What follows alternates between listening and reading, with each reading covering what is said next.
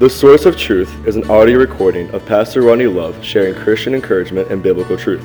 We hope this podcast can help make your path a bit brighter today. Psalms 119, 105 says, Thy word is a lamp unto my feet and a light unto my path. Well, we're glad you're here. Commend you for joining us. And we're going to be again in Psalm chapter 86 as we're going to pick up where we left off yesterday and kind of build off of uh, one of the phrases, the phrase we talked about towards the end of yesterday's time. And uh, we're going to use that and build off it today that I think it's so important. So let's go ahead and look at least what that verse is and what that thought is, and we'll build off that idea. So in verse 11, we focused pretty much all of our attention yesterday. David told God, Please teach me thy way. Remember, it was not my way, but his way. Teach me your way, O Lord. And then he promises, I will walk in thy truth. I will follow it. There's no point in God giving me something if I won't follow it. He's not going to give me new information if I've not followed with the information He's already given me. So He's not going to give me more if I'm not faithful with what He has given me. But then he says, Unite my heart to fear thy name. Unite thy heart. And really, what you come down to is the fact, and it's true, many of us acknowledge the fact that uh, we have so many things that preoccupy our minds right now. I mean, you know that. You go to bed and your mind is reeling with all the things. You know, you're reeling with uh, the pandemic, you're reeling with financial situations, work, maybe your retirement, um, all these different things, your family, what's going to happen here, what's going to happen there. And I tell you, there are things that, and, and I'm not even saying they're bad things, there are legitimate things today that we have to deal with. We can't ignore these things. And, and we look at it and say, Lord, how are you going to handle? Are you going to handle? What are you doing? Or maybe we think, why aren't you doing? And, and it is extremely easy for us to become distracted by legitimate things. I think of Peter as he walked on the water towards Jesus. Uh, the, uh, the, account tells us that as he was walking, as his eyes were focused on Jesus, he was defying physics. And, and the storm that they acknowledged was severe. As he looked around, he could have ignored all of this reality. And please remember, he was walking in the water in a storm. The reality of what was happening was there. And he, he was walking. He was defying, he was enjoying a miracle. And while he did that, and he could see Jesus, and he was, you think everything else would disappear, but somehow in the midst of this, the reality of the day, the reality of the situation got Peter, and he looked aside, and all of a sudden he became overwhelmed. Overwhelmed with the reality, not necessarily the supernatural intervention of God, but the reality of what's going on. And sometimes uh, when we're watching God work and we're watching God, we're, we're trying to place our trust in Him, we allow, if I can be, for lack of better words, the reality of our situation to distract us from what God is doing. Now, here's the problem. Sometimes God's not doing it the way we think we should, or doing it in a way that makes sense, or doing it in a way that we want Him to. So, therefore, we've come to the conclusion, excuse me, conclusion He's not doing anything. And it's, it's a dangerous conclusion. So, what I want to do is, David comes as he's finishing this, and he just got done telling God, Lord, if you'll teach me your way, I will follow in it. Keep me united. Don't let me be, don't let my emotions be spread to every other part. Don't let me be consumed with this or that. Lord, help me to keep my mind focused on you and, and let you take care of the things of which I have no control. But then he goes on a little bit and talks about uh, the benefits of this singular focus, united heart, and, and, and, even at the end, we'll talk a little bit about some negatives of not having it. So let's look a little bit in verse 12. So he goes on after he says, Because of united heart, here's some things I will do. He says, I will praise thee, O Lord my God, with all my heart, and I will glorify thy name forevermore. Please remember, as we'll see in a second here, that David's still under attack. There are people who still want to kill him. His, situa- his circumstances are not gone in this situation. David is saying, in the midst of these miserable circumstances, God, teach me what you're doing. Teach me your thinking, teaching your plan. Help me to recognize you in all of this. And so he, he goes, and, and if you do, I will follow. I won't understand it all, but I will follow because it's you. He said, then I will. I will choose in the midst of these times to uh, glorify your name, choose to lift you up, choose to honor you, choose to do this. And again, worship is a choice. Worship is something I will do, not just because my circumstances are good, not just because I, everything's working out the way I want them to, or not just because everything makes sense. I will worship God because He's good. So he says that a choice, but also it, it, there's something unique about this worship that's important for us to recognize. He says, I will, O Lord my God, with all my heart. He comes back to the unified aspect. I can't truly worship God if I am not truly understanding, if I'm not giving Him everything. I can sit there and say, and one of the songs we'll sing in church now, I surrender all. Can I really sing I surrender all while I'm so consumed with other things going on? Can I really sing bow the knee when I'm still trying to be in control of everything in my life? Uh, can I still um, claim all to you know all the things that we, we sing about in church. I surrender all bow the knee things of that nature. I, you know trusting uh, it is well with my soul. Can i really sing those things and worship and put my trust in god and then get back up and work my way to try and take over? No i can't. I must worship him with all my heart. I must have that focus. And that's what i need to do is uh, keep my eyes on jesus and off of the things that i cannot control. He says why one of the, he can go talk about why of the worship, verse 13. For great is thy mercy toward me. Thou hast delivered my soul from the lowest hell. Listen, I mean, we talk about not only salvation, God has delivered me from eternal damnation in hell. But you think about his mercy toward me. Well, you know, I like what he says in the idea of mercy because Mercy is something we don't deserve. It, it, it honestly connotates the idea that I deserve wrong. I deserve punishment. I deserve what comes my way because of my sin, my decisions, all these different things. And God says, instead of giving me what I deserve, He gives me mercy.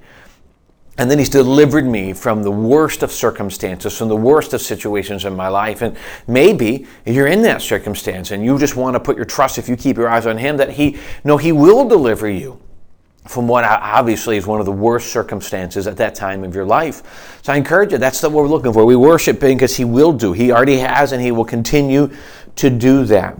Then he goes on in verse 14 to talk about the battles he's still in. O God, the proud are risen against me, and the assemblies of violent men have sought after my soul and have not set thee before them. Verse 15, but thou, O Lord, are a God. Now there's four things that he says are true about God in this situation. Here's what I would say. We talk about why the united front. We talk about the benefits. Well, the benefit is to remember his mercy, to remember that he has already delivered us from rough areas and he will do it again. He loves us more than we could ever love him. He is fully aware of the circumstance we're in. And instead of doing everything we can to manipulate the situation to make it work in our benefit, we need to make sure that we are focusing our attention on him and giving him the the freedom he, you know, in our life to do it. Not, we're so busy trying to, to make God fit a certain thing because it's what makes sense to us instead of stopping and saying, Lord, I don't get any of this, but this is what you've done. What can I learn from this? But see, here's the thing. There's four more things in this next verse that are true about God that if we can focus on Him, we can learn. But I would encourage you that if we don't, if we are so, if we don't become unified in our heart and we're so focused on everything else but this, there's some things about God we're going to miss. So we, these are things we can enjoy or things we may miss. In verse 15, he says, But thou, O Lord, art full, a God full of compassion. We're going to miss the compassion of God because we're consumed with what we think He's not doing. As a matter of fact, in the midst of these times, we can view God as, as indifferent, cruel, mean, because He's not doing what we want. And we wouldn't say it that way, but in reality, we know that's what's going on. And we miss his compassion. We miss the heart of God because we're angry. He didn't do what we wanted instead of submitting to what he's doing. We've got to be very careful of that. We miss his compassion. He goes, You're one, full compassion. Two, you are gracious. You offer me things I don't deserve. You're compassionate, but then in the midst of it, you're gracious. You're not harsh. You're not mean. When I make a mistake, when I deserve the things, you're not coming back in frustration, anger towards me. You're showing grace. You're showing compassion. And that is something that you do offer, and I will miss that if I'm focused on so many other things. Full of compassion, gracious. You are long suffering. We live in such an impetuous day. Last night on the way home, uh, what was it? Um, now, where were we driving? We were on the way, maybe it was way to work, on the way to drop my son off to school this morning. We're driving there, and somebody pulled out of uh, Wawa and ripped right over three lanes to get into the lane next to me. And I uh, hit on the brake, and we come up, and we're just thinking, good night, you gotta be kidding me. And somehow, if I had nailed their car and hurt us all, it would have been my fault for being on the road. And that's kind of how we feel today. We, we feel everybody's so impetuous, and everybody's such in a hurry, and we're so quick to answer. And part of it, we're quick to respond in frustration. We're, we, we want God to respond like that. If someone's hurt me, God deal with them. And that's how we are. We're, we we miss the long suffering. We enjoy the long suffering of God on us, but we don't want to give it. And I tell you, it's easy to get that way. And I'm telling you, we embrace His long suffering that, frankly, in all the things I do and all the things I deserve, I recognize his long suffering. But if my eyes are focused on the wrong thing, I miss what he's offering to me. The fourth one he says, and he's um, plenteous in mercy and truth. In mercy. And I, those four things we'd miss if our eyes are focused on other things. But you know what happens? We need to recognize we need these things. And I think this is something we miss a lot. We don't have God in the right position. We don't worship Him with all our heart. And somehow we've become to convinced of those four things because maybe we've been saved too long or whatever. We have a wrong view of it. We look at all of this and we just assume, God, this is what I deserve. We forget that what I deserve is an eternity in hell and anything better than that anything. Everything comes my way is better than I deserve. And I, I, I, thank God for all He's done, all He's given me, all the blessings of my life. But I have to recognize my true nature and what I deserve before I can really embrace all that He has given me. Oh, may we fall in love again with the grace of God, with the redemption, redemptive work of God, with the, with the promise of heaven in spite of who I am. May we fall in love again with, with the, the work of the gospel in our lives. And if we do that, we'd see Jesus differently instead instead of just somebody who's supposed to we can manipulate to work we want. Someone who has the, our best our best interest in, in mind what's best for us and will glorify him and we can allow him to do that work in our hearts and it will never make sense and it will never be what we want because we're human. We're selfish and god is all powerful and loving and all knowing and may we put our trust in him for that. Whatever you're in right now worship him keep your eyes upon him. Keep your, your, your heart and your mind focused on him and not not overwhelm and consume because that's what Satan wants. He wants to get in your mind and he wants to lie to you about all the things in the world and how God hates you because of these things. Don't believe the lies. Keep your eyes solely focused on Him and trust Him. Do your part. Please don't get me wrong. Do your part. But when you've done everything you can, it's up to God to do the rest. And that's when we begin to see God work. And may we do that.